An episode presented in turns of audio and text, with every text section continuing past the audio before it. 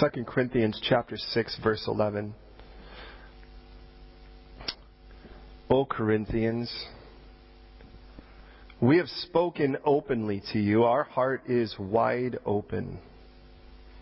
You are not restricted by us, but you are restricted by your own, affle- own affections. Now, in return for the same I speak to you as children, you also be open. Do not be unequally yoked together with unbelievers. For what fellowship has righteousness with lawlessness? What communion has light with darkness? What accord has Christ with Belial? Or what part has a believer with an unbeliever? And what agreement has the temple of God with idols? Because you are the temple of the living God. As God has said, and he quotes from Leviticus 26:12, Jeremiah 32:38, Ezekiel 27:37, I will dwell in them and walk among them. I will be their God, and they shall be my people. And then he quotes from Isaiah 52:11, Ezekiel 20:34, Ezekiel 20:41, and ultimately even 2 Samuel 7:14. Therefore, come out from among them and be separate, says the Lord. Do not touch what is unclean, and I will receive you. I will be a father to you, and you shall be my sons and daughters, says the Almighty. Pray with me if you would, please. Lord, you have such beautiful things to teach us tonight. And I pray that you would help, that you would speak through me, not even help me, but do it for me. Let my heart be open and ready for what it is you want to speak tonight. Let our lives be open and ready, Lord, that you would commandeer our thinking, and that we would understand you and know you and love you more, and that tonight would be revolutionary. Lord, please tonight minister to us and through us. Lord, meet us right where we need to tonight, right where we need to be met. Immerse me in your spirit, Lord, that you would appear in and give life to this flesh, Lord, that you would do through me what I cannot humanly do. Come upon me now. And let each of us truly be ministered to. Lord, you know the struggles, the battles that we go through right now, what's going on in our hearts and our heads. Meet us at every bit of that, I pray, in Jesus' name. Amen. I would say tonight, as I would any, please don't just believe me. Don't just assume it's true because I say so. Don't take my word for it, take the word for it. Think of your heart, if you would, with me now, as if it were a home, a house. Someone owns it. The person who lives in it may not necessarily own it. We rent ourselves. We don't own the house we live in. As I'm reading this text, I've got to be honest with you, the Lord's been doing a real mighty thing in my own heart. As I noticed the difference between a heart being open and giving your heart away. If my heart is open, to you. I can feel your pain. I could even be hurt by you. I could allow you to propose influence, but that doesn't mean that you have the final say. You can make suggestions. If I give you my heart, on the other hand, then you have absolute free right of influence. You can insert whatever you want in it. You can rebuild it whatever way you want. And when I'm asking this to the Lord as I'm looking at the difference, I ask the Lord, show me this in a way I can understand. And that's when He showed me if my heart were a home. And if my heart were a home and you were to come to it, if my heart were open, then you would be welcome in. You could be like, Hi, it's Claudia. Claudia. Claudia, come on in. But it wouldn't be her home. So she could go in and look and go, you know, I really think you should put a fresco painting up there. And I think that you should put some an Italian flag up there. And you should put a pasta maker in your in your kitchen. But because it is in her house, she can make those suggestions, but I still have the final say. It's still my house. Does that make sense?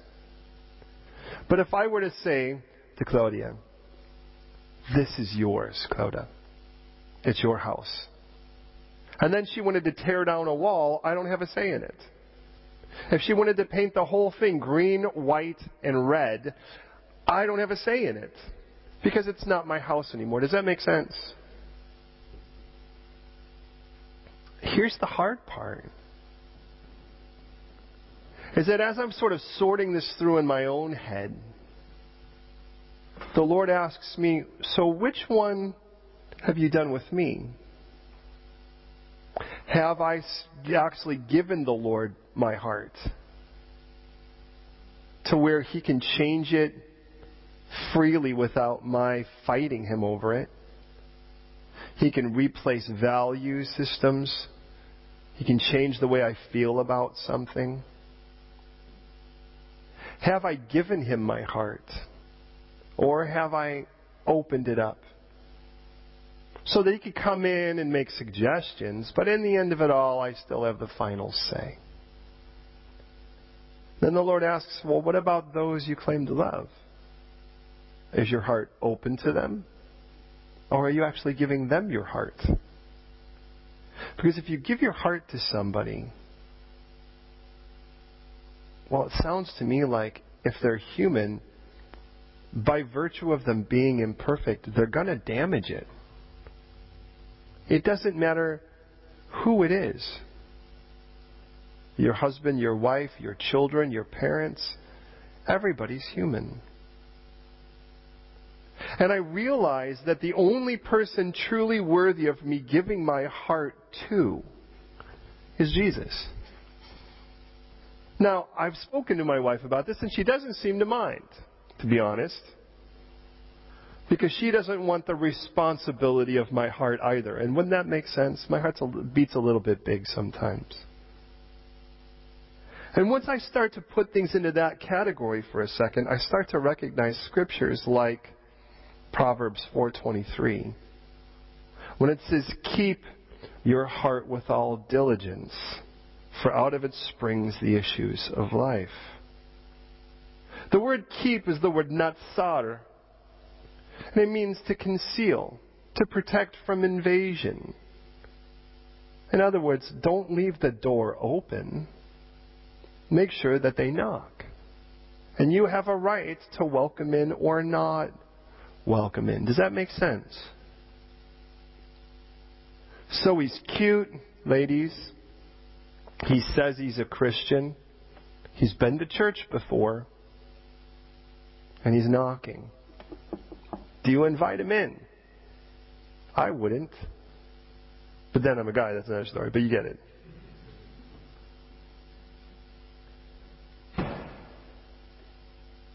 Jesus tells us here that we're ultimately Christ's home, and we're going to see that. What we're going to see in this text, to be honest, is even sadder. Because what Paul is looking at is he's looking with great grief. Look at it with me now back in our text. In 2 Corinthians 6, he starts verse 11 by saying, O Corinthians, we've spoken openly to you. Our heart is wide open. The problem is not Paul's heart. There are certain people we have absolute trust with to the point where they have keys to our home.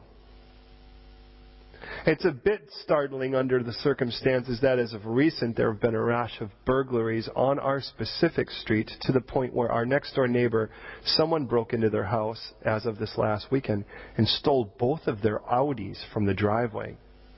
One was a rental. But that doesn't force me or in any way challenge me to take back keys. Our doors are always open, even if they're closed to others without knocking, and that doesn't mean you haven't graduated if you don't have a key to our house. Now, some of it has to do with proximity because we tend to often forget our keys and we need to say, hey, by the way, Jenny, come on over, please. We need a key. But there's this issue where it's like there isn't a time where they could show up and we wouldn't be like, I'm sorry, you're not welcome here. Door is always open to them, as it should be. And I bet you have people just like that too. Needless to say, it's the case with my children and my wife. It would be weird for me to lock the door. She has a key anyways.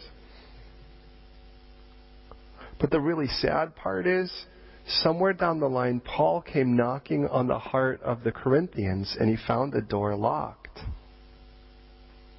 And that really startled him. Has that ever happened to you?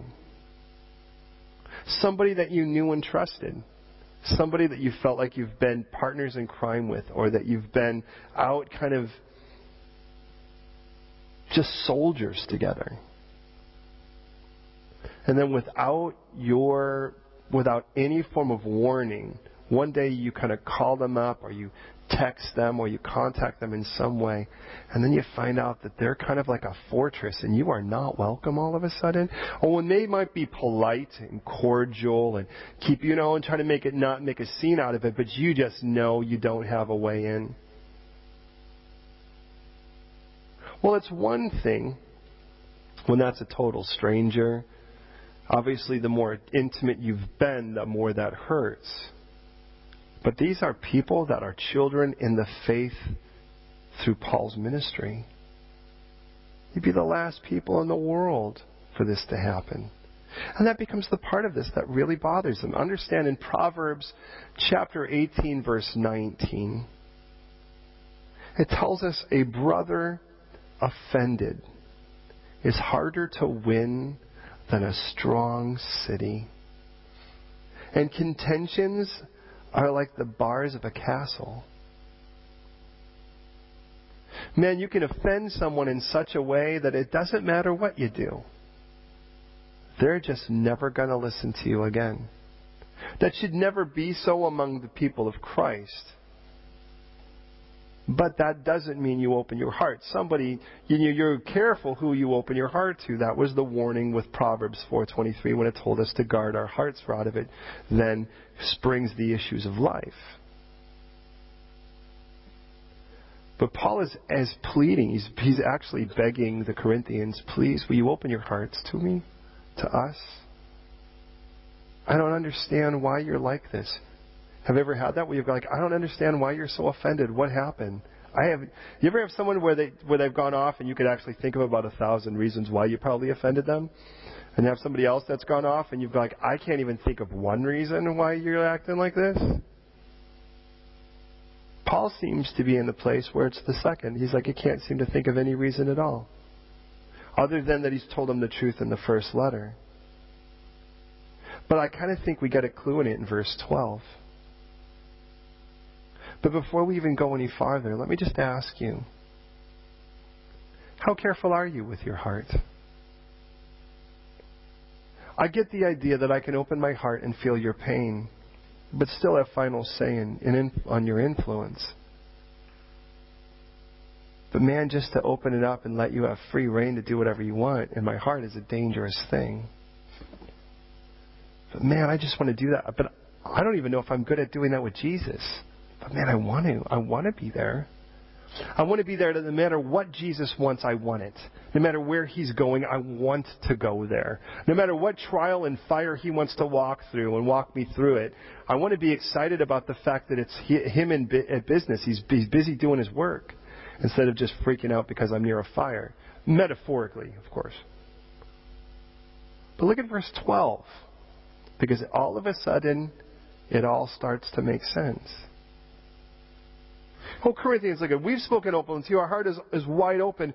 You are not restricted by us. You're restricted by your own affections. The word, by the way, for restricted is the word stenekoreho. Koreho like chorus. And the word means to hem in closely, to be limited. It appears to me that what seems to have offended the Corinthians, to be honest, is that someone went around somewhere telling them that there's a bigger freedom than what Paul is offering. And so Paul is just going to be the party pooper. You don't want to hang out with that guy. What's interesting is it seems like God sides with Paul. Because whoever it is that's standing against them doesn't write, get to write any scripture. Did you notice that, by the way? And I get this. And please understand, I am seeking here to speak with my heart wide open to you. I want to warn you. It's one thing to call yourself a Christian, and it's another thing to be in love with Jesus. Would you agree? And if you were to call yourself a Christian, the pool's actually fairly vast. There are a lot of people out there that will call themselves Christians. They will permit all kinds of things. Let's face it. There seems to be under the banner or or umbrella of what's called Christian, no limits to what you can or can't do. But if you were to say, I am really serious about picking up my cross and following Christ, really making him the center of my life, I want to warn you, it's an infinitely smaller puddle now that doesn't, I'm not saying check it out, we're the only ones, because I can't even tell you if we are that. I can't even tell you if I'm that. I want to be that. But the problem is, when you get to that point where you're like, you know, it's just not going to bless. Oh, it's a freedom. Paul would say all things are permissible, but not everything edifies. Hey, when we first got saved, how many of you got saved, and I don't mean by that accepted the gift of Jesus Christ, after you were about 13 years old? How many of you, other than me, said yes to Jesus after about 13? Okay. So more than likely, we would be people, some of you I know because it's been fairly recent. Some of you would know that you, when you start, you kind of just start asking, is this allowable? Is this permissible? Can I still do this? Can I still do that? Is this okay? Because after all, I mean, once we get saved, we're just kind of trying to figure that all out. To be honest, the day you get married, if you are uh, single at the moment, you get married, chances are you'll do the same thing. You start asking, is it still okay if I do this? Or is this still okay if I do? I just want to make sure that you're cool with this, right? I mean, some stuff you don't even ask, you just kind of know it's not going to be cool. It isn't like, hey, by the way, can I hang out with my guys? We're going to go check out the chicks. You shouldn't be doing that anyways while you're single, guys. Let me just make that clear. I don't care who you are. If you're Christian, they just don't play in the house of God. At least in this house. At least while we're here.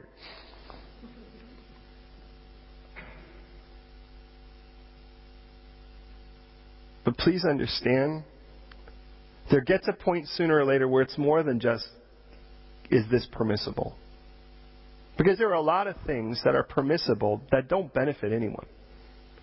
Is it permissible to not sleep for three hours or for three days straight, eating only crisps and playing Xbox until our eyeballs start to bleed? It's permissible.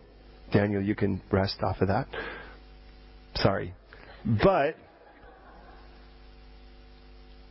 is it beneficial? Now, if somehow in that there was a person that was thinking about committing suicide, Daniel used the Xbox as a tool, preached the gospel, they gave their life to Christ, somewhere between, you know, levels four and five of Mario Kart or something, well, then there might be some benefit to it. But the question is, does it bless now? Before, is it, is it okay? Now, does it bless? Does that make sense? So Paul knows the difference.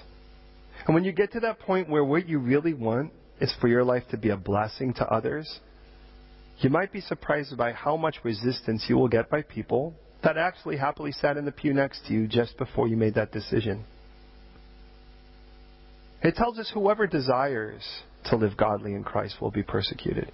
It doesn't say whoever lives godly in Christ. You don't even have to get there. You just have to want it. It's going to start happening.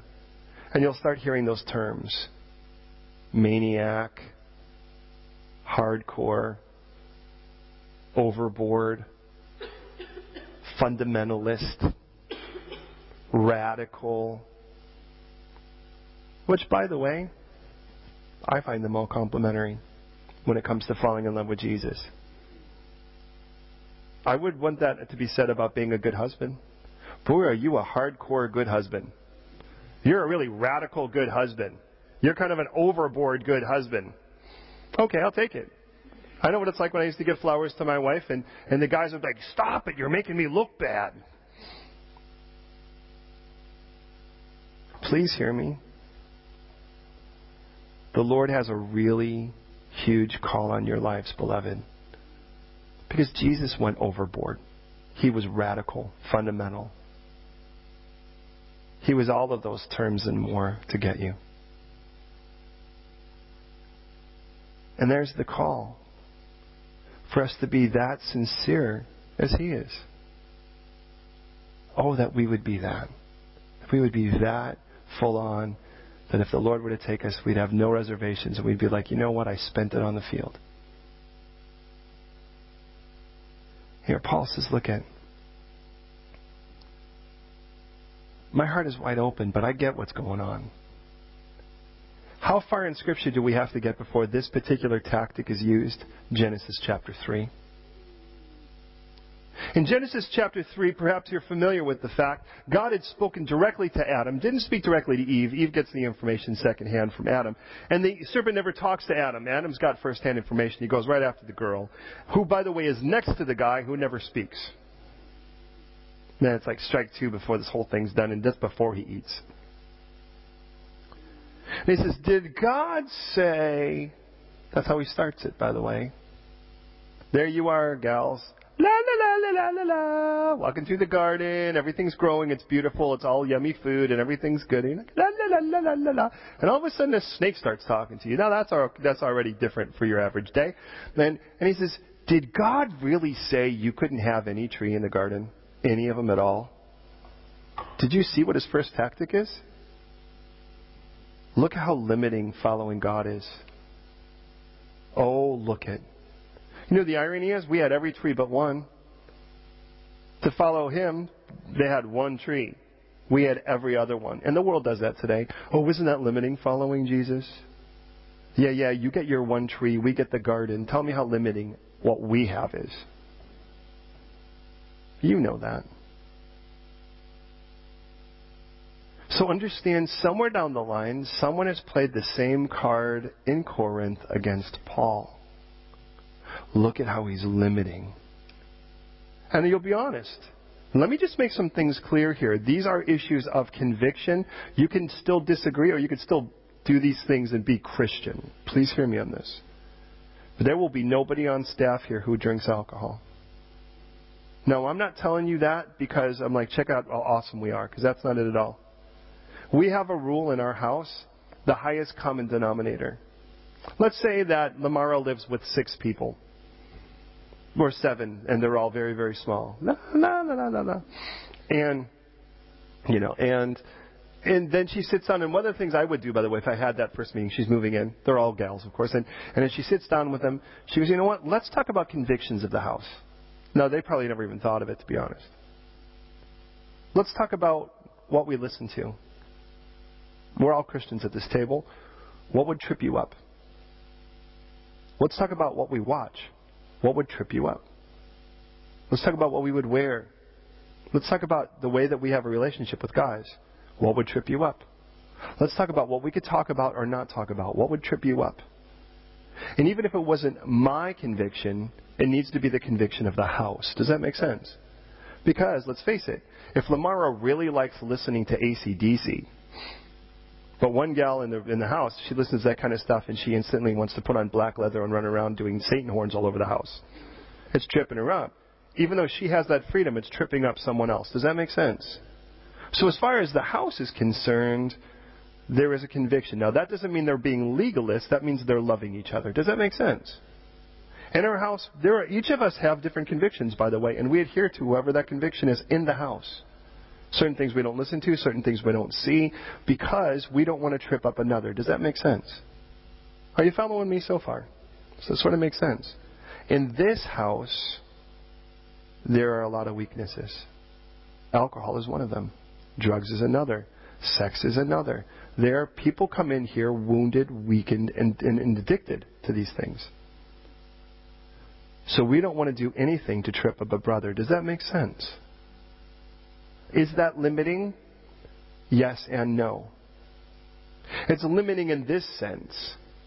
It limits things that you could do, but it also frees you up to do something else you couldn't do, which is to minister to someone that you couldn't if you had that beer on your breath.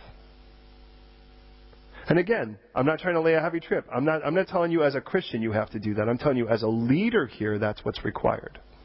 Here's the point. Is that someone, how easy would it be for someone to say, for Bruno, although Bruno wouldn't do this, or Sam, but Sam wouldn't do this either, to say, oh, that Pastor Tony, look at the legal trip he's putting on people, telling them that they can't do that. What a great party pooper. What a limiter. How confining and constricting is he? Wouldn't that make sense? And there will be people that actually, you know what's like, that's kind of not comfortable. You won't, don't ever expect us to have like a three kegger worship night. Though you can go other places for that. Don't expect for us to have a silent disco at some pub somewhere where at night where everybody kind of gets to crack open their thing. Look at, I'm not trying to diss somebody else. I'm just telling you that's not where we're at. You can go to other things that are called Christian, and I can't tell you whether they are or not because they're not my house. But you can go to other things and do that. But the point is, is that we want here as a shepherd, I want you safe. And as a safe, it's like, is that, oh, were you a sheltering kind? Yes, I am. But let's face it, if hail was coming down and I could put something over your head, that would be good. That's sheltering. Here's the point. Is that people are running around and saying the same thing about Paul. And that offended a group of people so bad that they shut their hearts. Oh, you're just some legal trip guy. Do you know to this day people do that? Peter will even say in his day that you know, in the same days, he'll say, oh, there are people who twist up what Paul says to their own advantage. And there are some that will say, oh, no, this is my lifestyle or this is my choice. I could still be a Christian. I just don't want to read what Paul says because, oh, yeah, that says completely the opposite. But who's Paul anyways? How limiting is Paul? Don't listen to that guy. My children know, by the way, if they want to get something, they should ask me. Now, that's not to pick on my wife. They just know if they ask my wife, she's more prone to say no. And there are people, they know if you've read a little bit of the Bible, if you really want to try to get away with something, don't read Paul's letters. They're for the guys and the gals that really want to be full on for Jesus. That's just the bottom line. Just the same way that if we were to write a manual about a good marriage, you wouldn't want to read it if you wanted to go out swinging on those times when you're not with your husband or wife. Like this book's just going to probably make me feel guilty. Maybe because you are.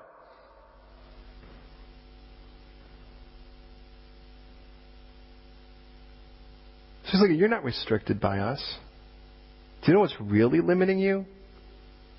Your constant desire for what God isn't giving you. If all you can think about is what God isn't giving you and how you're trying to get it, that's its own noose around your neck, beloved. Because the Lord has this big open place for you to enjoy. And you're still busy trying to figure out why you can't get in the one room that God's not letting you in right now. But it's a beautiful day and He wants you outside playing. And you rob yourself of all of that because all you can think about is why you aren't getting this other thing. So you're going to get it anyways, even if God isn't going to give it to you. Do you know what that does? It shuts your heart to God, is what it does. Have you ever been at that place where you sing songs and there's a part of you that even just goes uh, while you're singing because you just know you don't mean it anymore? Because your heart's closed? Because you know that at the name of Jesus our heart should skip a beat. You know that when we read the Word, there's a part of us that should just catch fire, metaphorically. But instead, we just kind of know that we're doing it because we feel like we have to now. And we know it's not right. It's like waking up next to the person you think you should be in love with and just realizing it's sort of more of a contractual agreement now. How sad would that be? God doesn't want that. And here Paul doesn't as a pastor. And can I say, as your pastor, I'm the same. I don't want you like that. I mean, look who I'm talking to. I'm talking to the people who braved the rain and the cold on a Wednesday night. You probably left your house. It was dark when you left. So you could come here and hear, sit and hear this. And this is the point I want to make. My God is in love with you. He doesn't just like you, He doesn't just want to be BFF, although He would be the one person that F actually works because He would be forever. He doesn't want to just hang out and be buds, be your homeboy. He's in love with you. And his heart is wide open. It's wide open. There's no time you can knock on God's heart and God's like, forget it. I'm so tired of you. I just don't want it. That is not the voice of God. You know what the sad thing is? And I'm being honest. I really think there are times where the Lord's done it to me, and that's been my answer. Oh, I've said it in a nicer way, or worse yet, pretended like I wasn't there.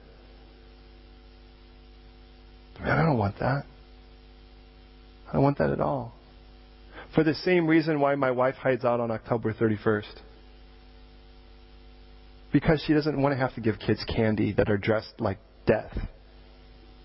So she'd rather hide. if all the lights are off and no, you know, boy, am I really airing our laundry today, aren't I? You're like, forget it. I'm not taking my kids to your house. Good. You probably you're probably not gonna get anything. Um, because she knows if somebody that's knocking at the door, they're going to want something. And can I just say in the same way, that's the reason why I don't want to answer the door when I know the Lord's knocking. Because I know He's going to want something. The irony is what He's going to want is to hang out with me, to be with me, to enjoy me, and have me enjoy Him. I'm robbing myself of all that. I'm not giving Him candy. So listen. Verses 11 through 13 are extremely emotional. By a guy, by the way, who I really believe loves deeply. He loves a group of people because, to be honest, he really just gave his life to serve them. He was there for over a year, and then he left. And now this whole church is like, you know, like IHatePaul.com. Corinthians, we've spoken openly to you. Look at, I've not hidden anything from you. Our heart is wide open. You're not restricted by us. You're restricted by your own affections. Now, when we turn for the same and I speak to his children, would you please also open up? Hello? Would you please open your heart? So, if you were to be opening your heart, what would you hear him say? Do you know what Paul would say? you might be surprised. Look at verse 14. Don't be unequally yoked with, together with unbelievers. And then he gives us a whole bunch of what does what fellowship, what communion, what accord, which by the way means what harmony, what part or portion, what agreement do we have in these things? The word for unequally yoked, by the way, is the word, by the way, hetero zugeho. Hetero means different. That makes sense, right? a heterosexual like somebody of a different gender. That's what that means. Versus homo, which means the same. The idea of being unequally yoked means to be yoked with something different. Now, to be honest, in its simplest sense, it's an actual agricultural term. So let's do it this way. Nathaniel, let me borrow you for a second. Yeah, come on up. Let's think, nice, by the way, nice socks. Let's say that Nathaniel was an ox. Good, strong ox. Ooh, oxy. And he's going to help pull a plow. Now I remind you, a plow is going to be a structure usually of two pieces of wood, and at the front of it is a blade that goes into the soil that digs usually 6 inches to 12 inches deep, or a third of a meter. And the reason is, it's to dig this nice furrowed row. We want it nice and straight, so we could put the seed in it and then cover it back up. Does that make sense? So, good, strong ox. But then I'm like, oh, I don't have any more ox. What do I do? I know what I need to do. I need to get a donkey. and so, yeah, we get a donkey. And the donkey's still strong. To be honest, let me just say this. Do you know they call donkeys the engineers of the Middle East? Do you know that? To this day, if you're going to try to build a road down a hill, they send donkeys down because donkeys tend to find the safest route down. It's kind of a fun thought. So, oh. Hold on. Go ahead and have a seat, Naomi. We have another person here that, yes. Come on up. It's perfect timing. Yeah, that's all right. You're an engineer, see? The engineers of the Middle East. So we have a donkey, and we have an ox. Oh, give me a good ox sound. That was good. Give me a good donkey sound. Wow. That was really good. That was a very timid donkey. That was really good. You smell good though. Okay. Now, here's the deal. So I'm going to go and try to put this thing with these two arms on it. First of all, notice how crooked that is, right?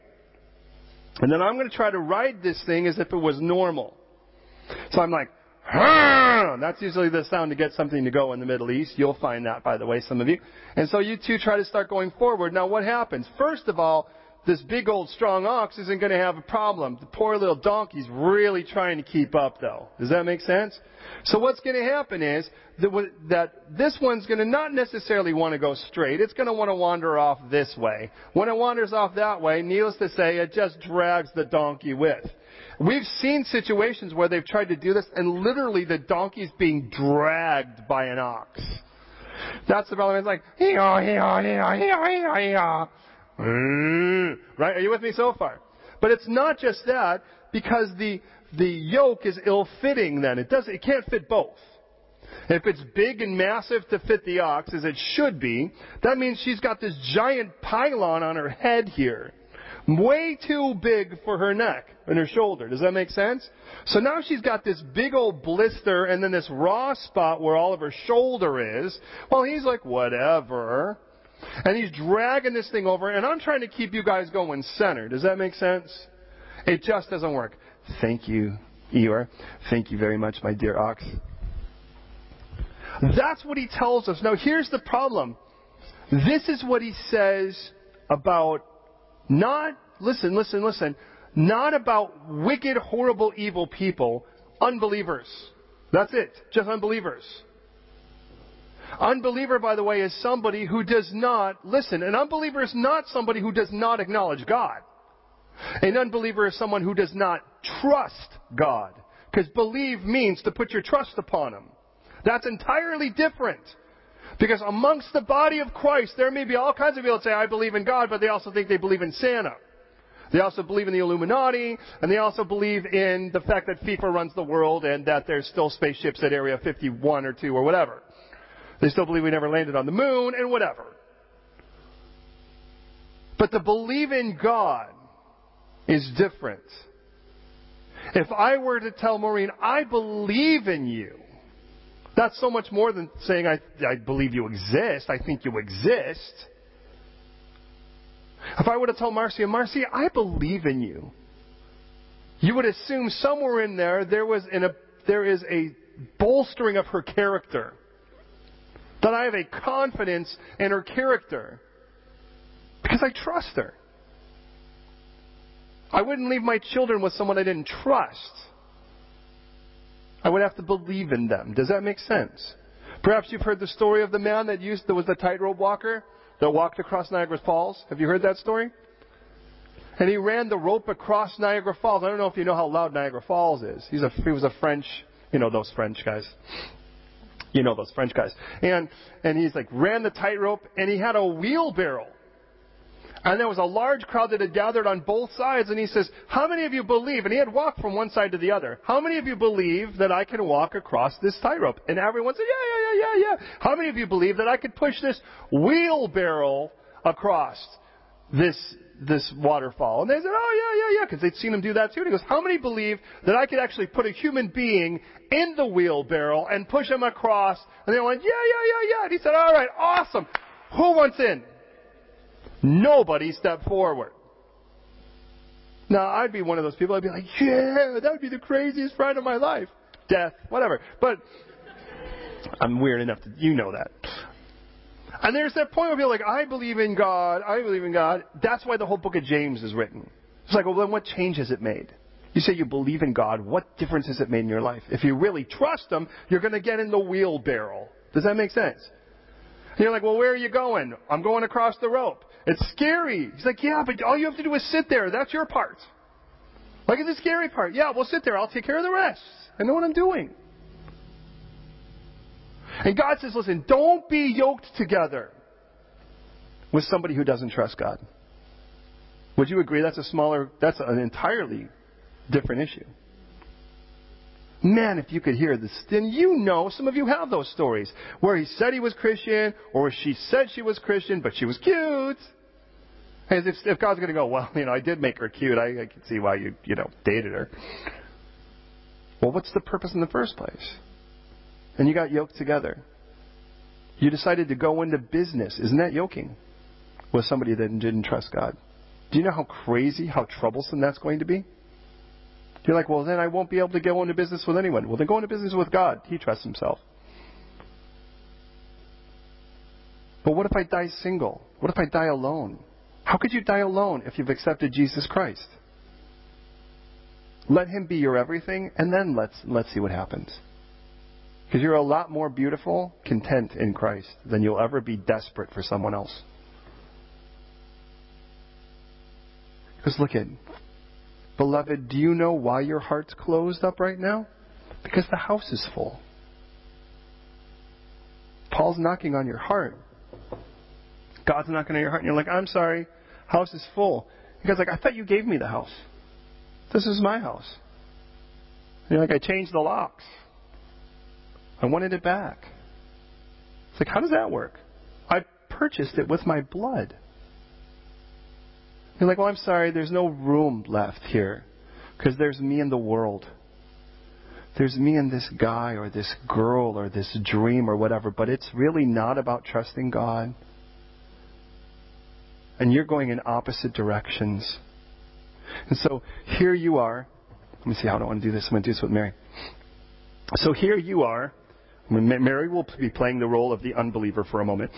Here you are up here, and you're like, don't worry, I'm going to pull him up. But the unbeliever's down there. So you grab hands. Who's got the advantage here? I do? Am I more likely to pull her up or her pull me down? Well, I mean, we're not talking about the fact I'm six times her size. she has gravity in her favor. All she has to do is just continue to be stubborn and throw herself down, and that's going to pull me down. Does that make sense? My whole life, it will be a struggle to stay in the condition I'm in here, nonetheless pull her up. Does that make sense? It will be a battle. I can feel her weight right now. I don't have her whole weight. I don't want to pull her arm out of her socket. You could be thankful for that. But I can feel weight on my arms right now. Mary, do you feel great weight on your arms right now? You, what you're feeling is me pulling you, right? Right. Here's the problem. We get into this situation and we think somehow we're like Samson and we're just going to pull this person against their own will up to Christ. Really? That's what we're trying to do here? And we think this is going to work. And how many times you see the problem is the fact that you already got into this yoke with them shows where you're at. Because if you were content in Christ, you wouldn't be chasing after somebody who hates the person you claim to love the most. If the most important person in your life was Daniel, you wouldn't go and become friends with the person who hates him the most, or he hates the most. That wouldn't make any sense. So, how can we do that? Listen to this, and you can see why now. This is small text, but there's, wouldn't you agree? This is pithy stuff here. Notice what he says.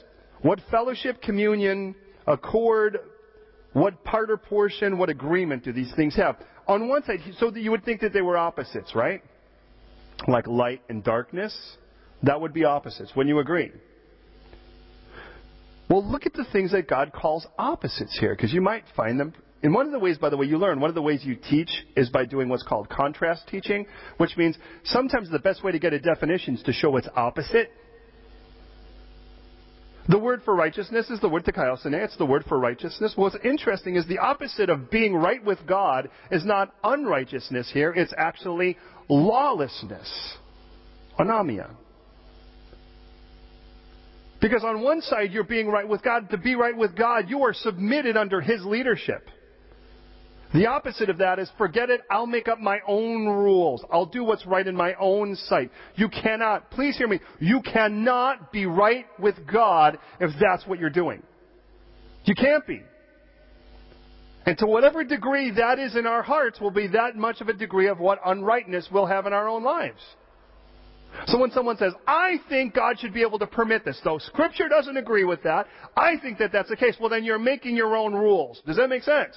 That's this word. That's also. And he goes, listen, those two things do not connect.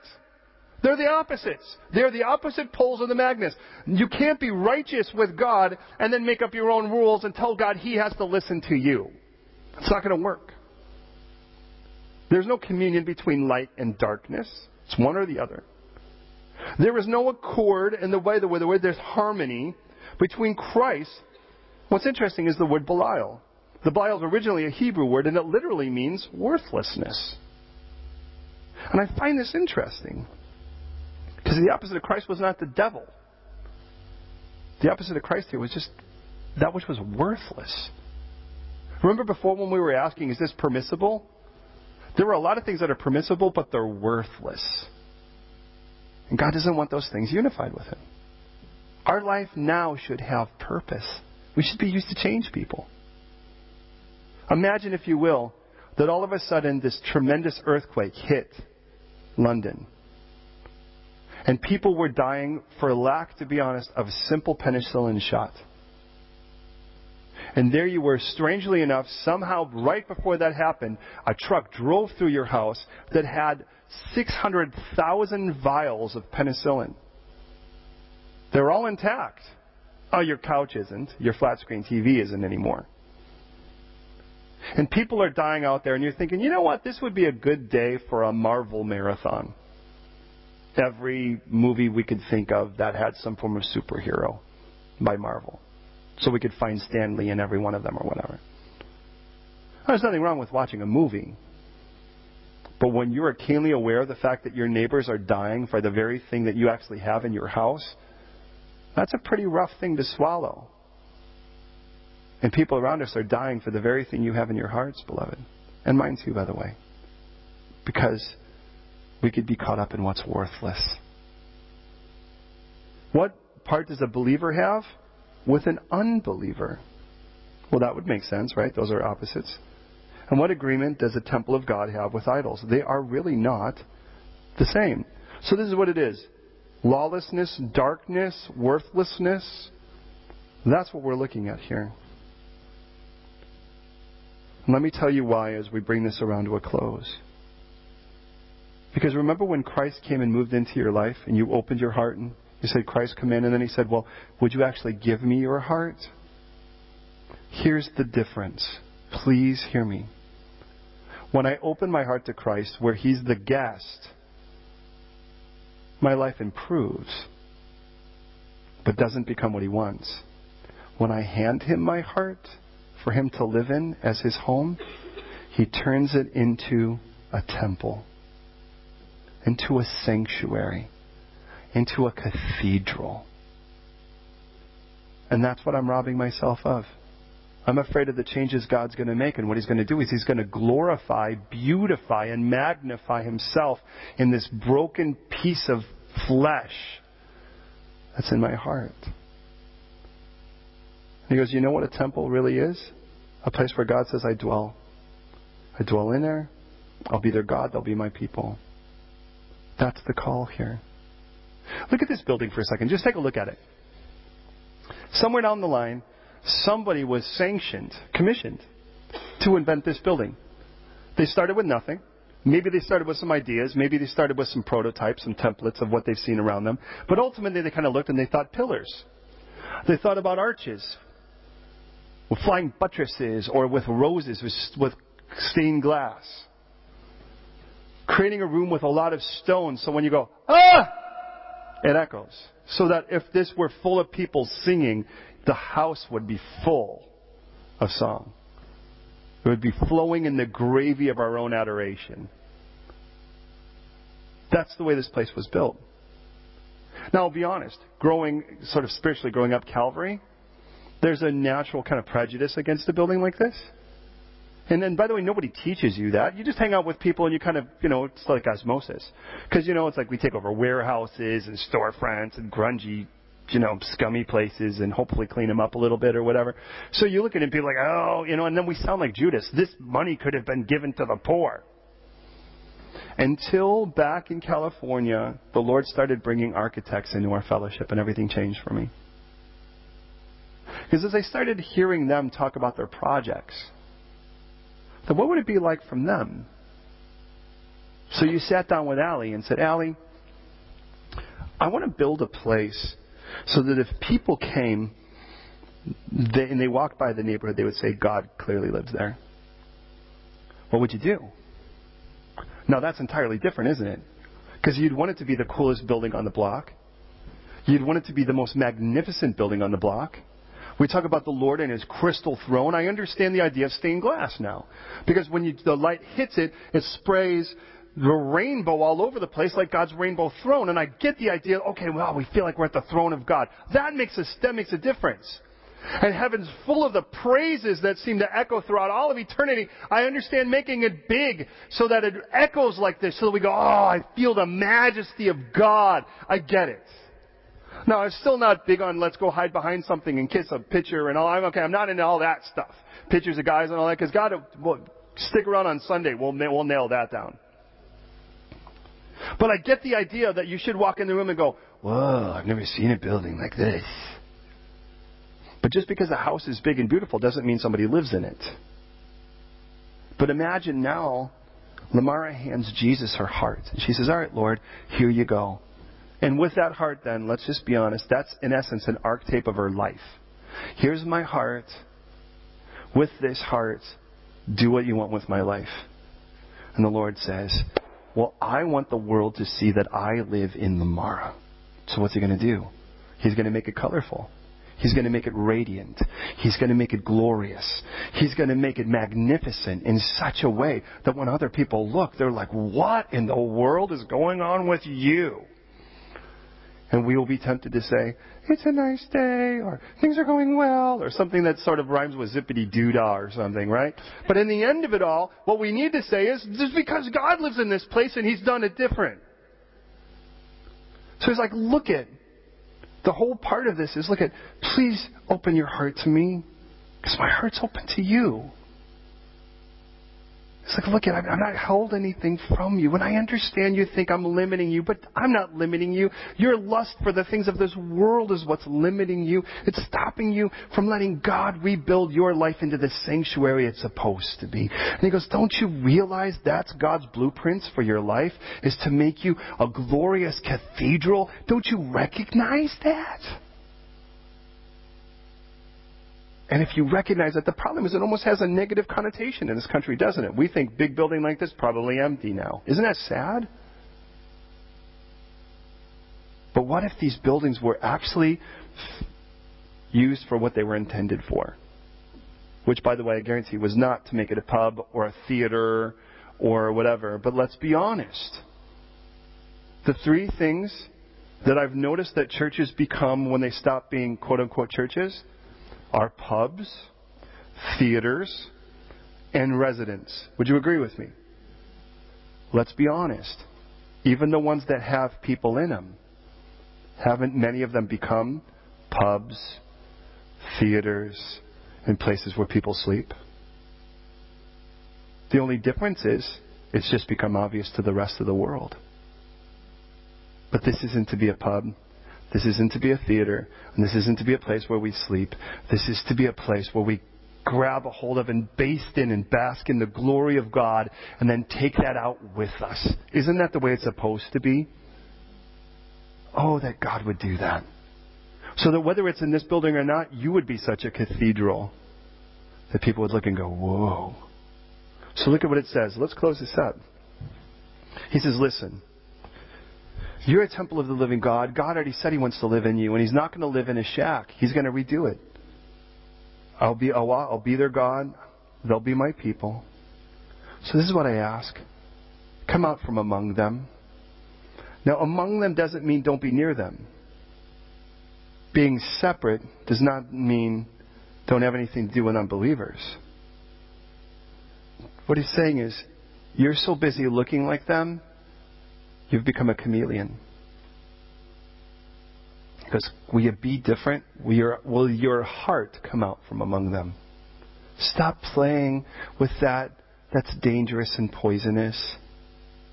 Cling to me. Because we have to try to run from Christ and our intimacy with Him to try to become best friends with the world. And James would see, don't you know that friendship with the world is enmity with Christ? Because you know what I really want to be? I want to be your father. That's what I want to be. I want to be your God. I want to be your Lord. I want you to be my children. That's what the Lord says. And by the way, He doesn't just call Himself the Lord here. Notice He calls Himself the Lord Almighty. As we go to prayer tonight, my heart is sincerely heavy because I don't want us to grab this information and then walk out of here and go, yeah, that's a lot. Of, that's good stuff to think about. I want God to squeeze our heart in such a way that we're like, Lord, could I love you like you love me? Could I want you like you want me? Could I crave you like you crave me? Well, for that to happen, make my heart your sanctuary. Make my life your throne. Make everything about me the essence of your glory and make my heart your home. That's my desire today. Would you pray with me?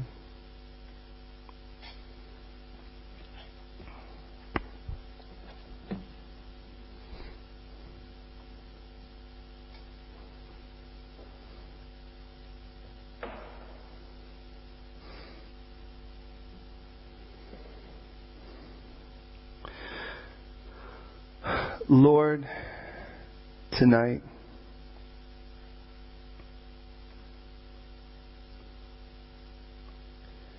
in this room,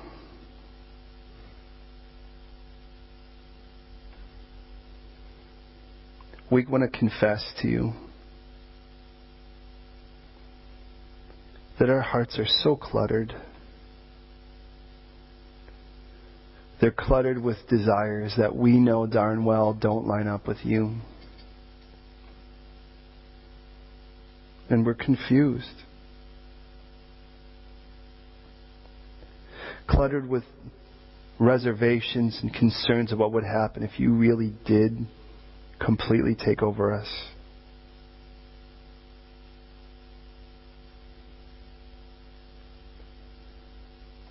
Heads and our hearts are swimming with all of these priorities and challenges and chances and things that we know very clearly in Scripture are not in accordance with you.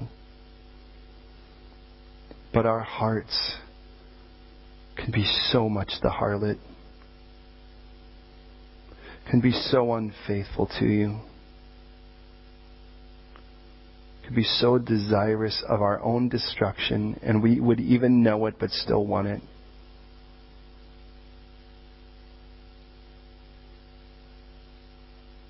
Tonight in this room,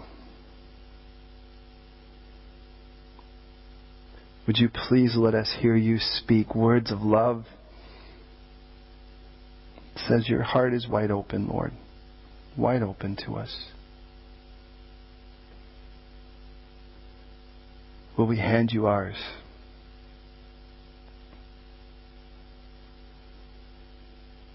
Please, God, tonight,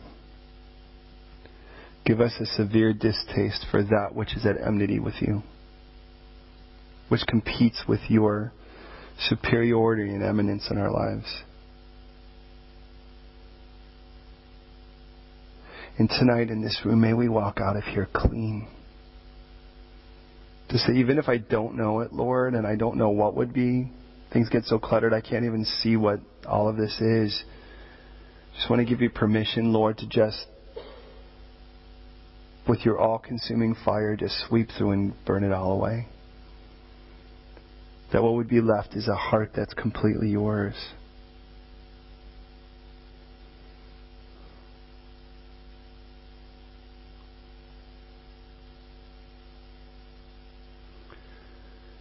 Jesus, I recognize that you died on a cross with a heart wide open, even to the thief who at one point cursed you before you forgave him.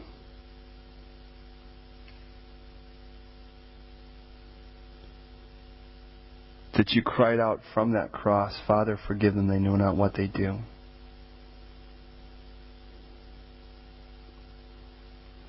And tonight in this room, you call for my heart. Not just some time, not just some attention, but the part of me that that makes the decisions.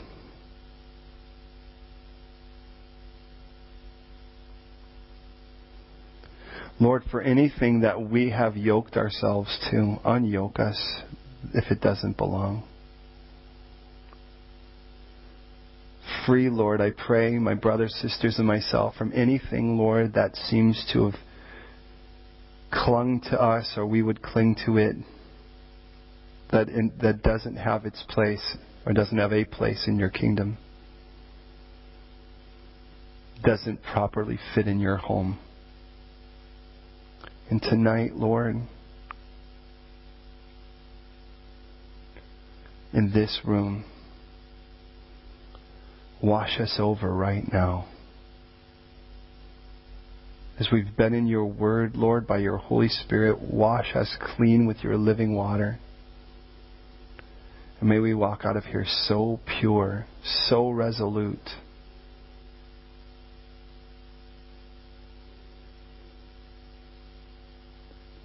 That, Lord, whatever the world would say is restricting, we would recognize that restriction in their eyes frees me up to, to be a blessing to someone else. And may my life be driven by what blesses now, not by what freedoms I think I can claim. I'm free to serve in you. Make us so, I pray.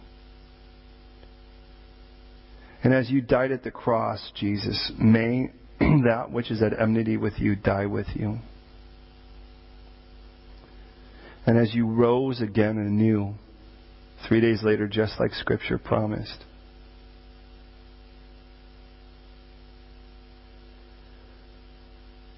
you promise us a life opposite of the one we once had. May our life be opposite of the one that was covered in darkness, worthlessness, unrighteousness, lawlessness, selfishness. And may we live now, Lord, under your dominion. Tonight, Lord, as much as we are able to understand, we hand you our hearts. No strings attached. We remove our hands from it Say it's yours to do as you wish with now. Have your way with us and make us your masterpiece, your pleasure, your cathedral. Father, as you wish to be our Father, we wish to be your children. So, Father us now, we pray. In Jesus' name. Amen.